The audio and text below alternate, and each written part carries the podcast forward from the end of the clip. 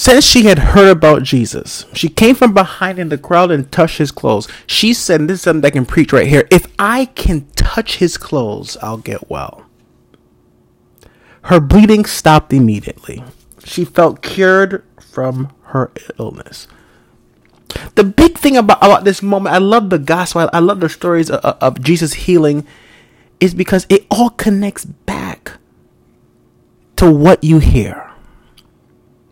What did she hear to make her realize that if I could touch the hem of his garment, I'll be healed?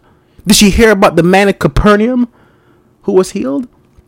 Did she hear about when Peter's mother-in-law was healed? Did you hear about about the same that I spoke about uh, last week and week before about how women who were had to be labeled as unclean because of this issue?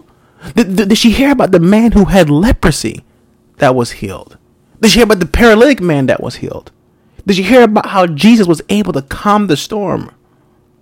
Did she hear uh, about the demon possessed man that was healed? Either way, if she heard any some or all of these things, she understands that if God did it for them, He can do it for me. And the good thing about, about the, the, this time uh, of prayer and this time of focus is if you're going to live life and do it yourself, you must have the ability to catch what others missed.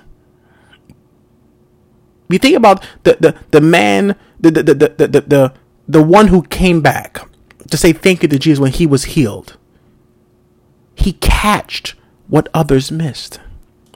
Certain things are not taught, they're caught. And our lives are, are, are, built around what we think is true about life, what we think, what we assume is true about life, but that's not the case. She believed she could, so she did.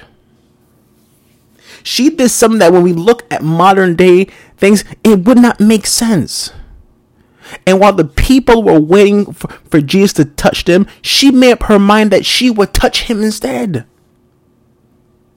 And touch in, in Greek, when we, when we look deep into it, it means to cling to or to adhere to. She touched the hem in the physical, but she was holding on to her healing in the spiritual. That's why I, I understand that, that this, this self motivation that we have to apply.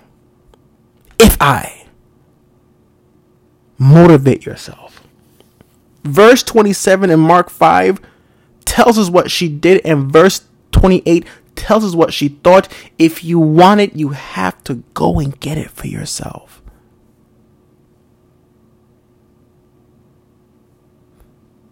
It's interesting because when we when we, when we have this, we have to understand that we cannot be the hindrance in our own lives.